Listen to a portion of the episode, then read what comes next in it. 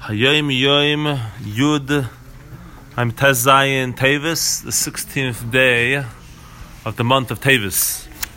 Says the Rebbe, der Tzemach Tzedek hat gesagt, der Hendelin af Yechidus. Der Tzemach Tzedek, Rabbi Menachem Mendel, Schneerson, the third Lubavitcher Rebbe, the one with the beautiful regal picture, all dressed in white, painting. So the Tzemach Tzedek told Reb Hendel, Reb Hendel is a person who was a tremendous influence on the life of the previous Rebbe. He was his uh, teacher slash madrich, you know, like a person who took care of the Frierdiker Rebbe when he was younger, when he was a child.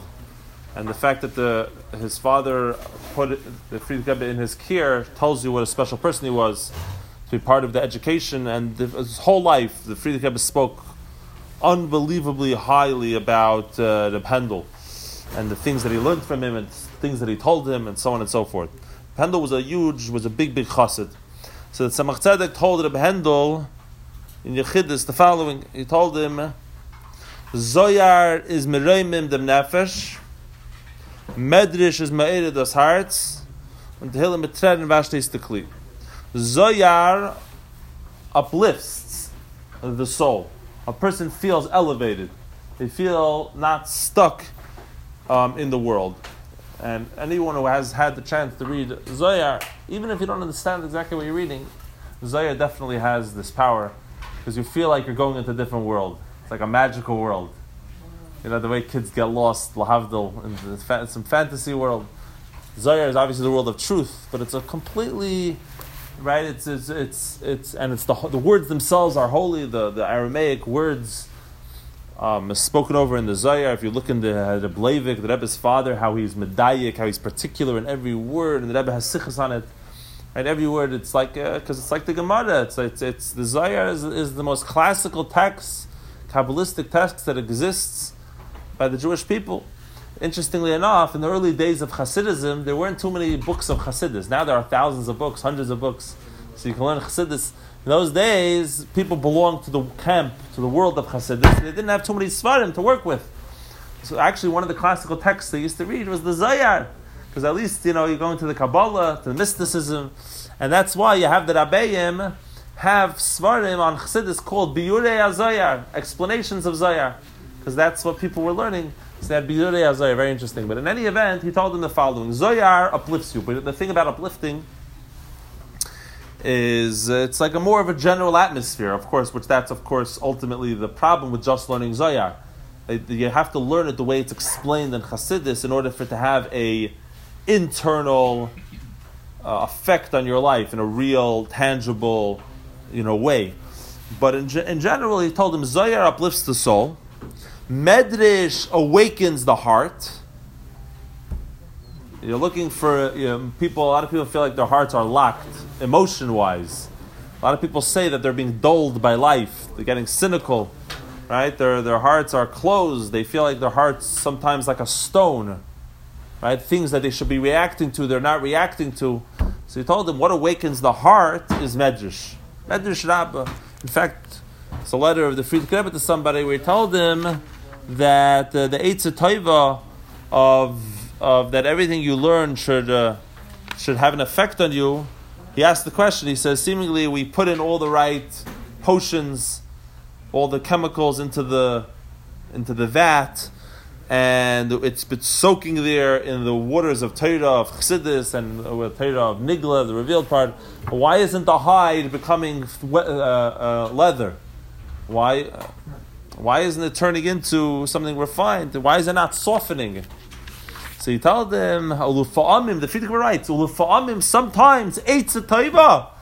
The good advice is, Lilmaid B'shir B'mishna Rabba, B'medrash Rabba, learn Medrash Rabba. B'havana, you know, understanding, Adaita the Nafshe She'eres Alev, for yourself, not for anyone else, in order to awaken your heart. In other words, Medrash has this power. Medrash is Medrash is similar to Zayar in the sense that I just described, that it brings you into another world.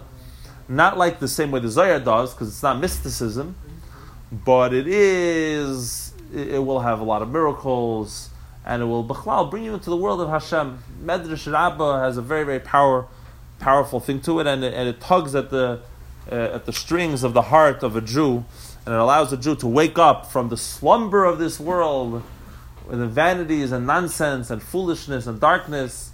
We realize that we're that that the world is actually not a natural world. The world is a supernatural world. It's a miraculous world. We're living in the world of Hashem, the world of God and this allows a Jew to tap into that. And finally, he finished. He told him in Yechidus Tehillim, mitredin Tehillim with tears washes out the vessel.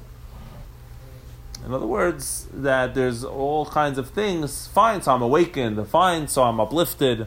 But then, what about all the impurities that you've accumulated from life experiences and so on? He says, what washes out the vessel when you're ready to rumble? Say to Tehillim with tears. It's interesting to note that the Rebbe in a very famous Maimer, Margele Bepume, the Rava, Tavshem Emvav, in in uh, in the end of uh, 1985, the Rebbe said a Maimer. It's actually the Maimer I said over at my L'chaim. For those who remember, we're going to have a test later. So the Rebbe that Maimer, very very interesting Maimer. The Rebbe basically says that our generation is not. This is not our avodah now. This is not our service to do uh, to do um, to have bitterness. Everything has to be with joy. And one of the things that Rebbe mentions over there is that Rebbe said that the Inyan of Merida the bitterness within Tshuva is not connected to our generation. We have no koyak for bitterness and so on. And on the contrary, we need to be strengthened. We need to be encouraged. We need to be told how great we are and how great we can become. We don't have we don't have room in our hearts for bitterness, all it will do is schlep us down. It's not our avodah anymore. It's not what Hashem wants from us anymore. And the Rebbe says, Dafke mitech simcha. And the Rebbe says similarly, that when the Frierdiker Rebbe spoke in the Maimer about saying to Tehillim with a broken heart, the Rebbe said also it's no longer shaykh anymore.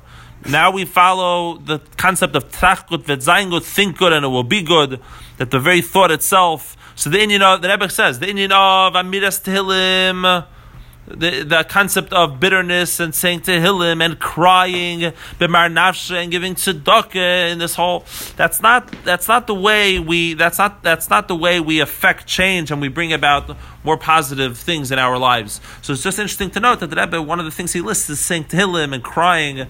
So today's Hayom Yom talks about Tehillim mitredin, Tehillim with tears, which apparently used to be a big avodah. Nowadays, now the Rebbe is obviously not negating saying Tehillim. The Rebbe was huge in saying Tehillim. And uh, finish the Tehillim every month. And anyone who's not doing it, if you want to see tangible blessings in your life, it's so simple. The, the, the way it was set up. The, was already set up, I think, by the Shalach Kaddish. In the olden days, they used to say Tehillim a few times a week. Nowadays, they say once a month. You divide it 30 days. It's divided. You finish the Tehillim every month after davening. It's an amazing thing. But the Rebbe is very into saying Tehillim. But the whole concept of Tehillim, but Tehillim should be with joy, apparently. The Rebbe said Tehillim b'tzredin with tears is not I. What's going to be with today's Hayom Yom? It says Tehillim with tears washes out the vessel, which you would you know it's almost like a you can imagine in your mind the tears like the water, the salt water, the washing out the vessel. So maybe there's another way to wash out the vessel. It doesn't need to be tears. Maybe it could be tears of joy. There's such a concept where a person starts crying, but not not tears of bitterness, of sadness, but tears of joy, because a person is overwhelmed they're overwhelmed. A lot of people cry at weddings. A lot of people cry at, at very special moments. Crying means that, that your brain can't contain the emotion that you're feeling. It doesn't necessarily have to be a sense of bitterness and sadness. So indeed, that's probably what it means. Now, what the Hayom means is you have to say Tehillim, mitredin, Tehillim with tears of joy. And this, of course, is going to wash out the vessel and help us uh, bring Mashiach. Everybody have a great day.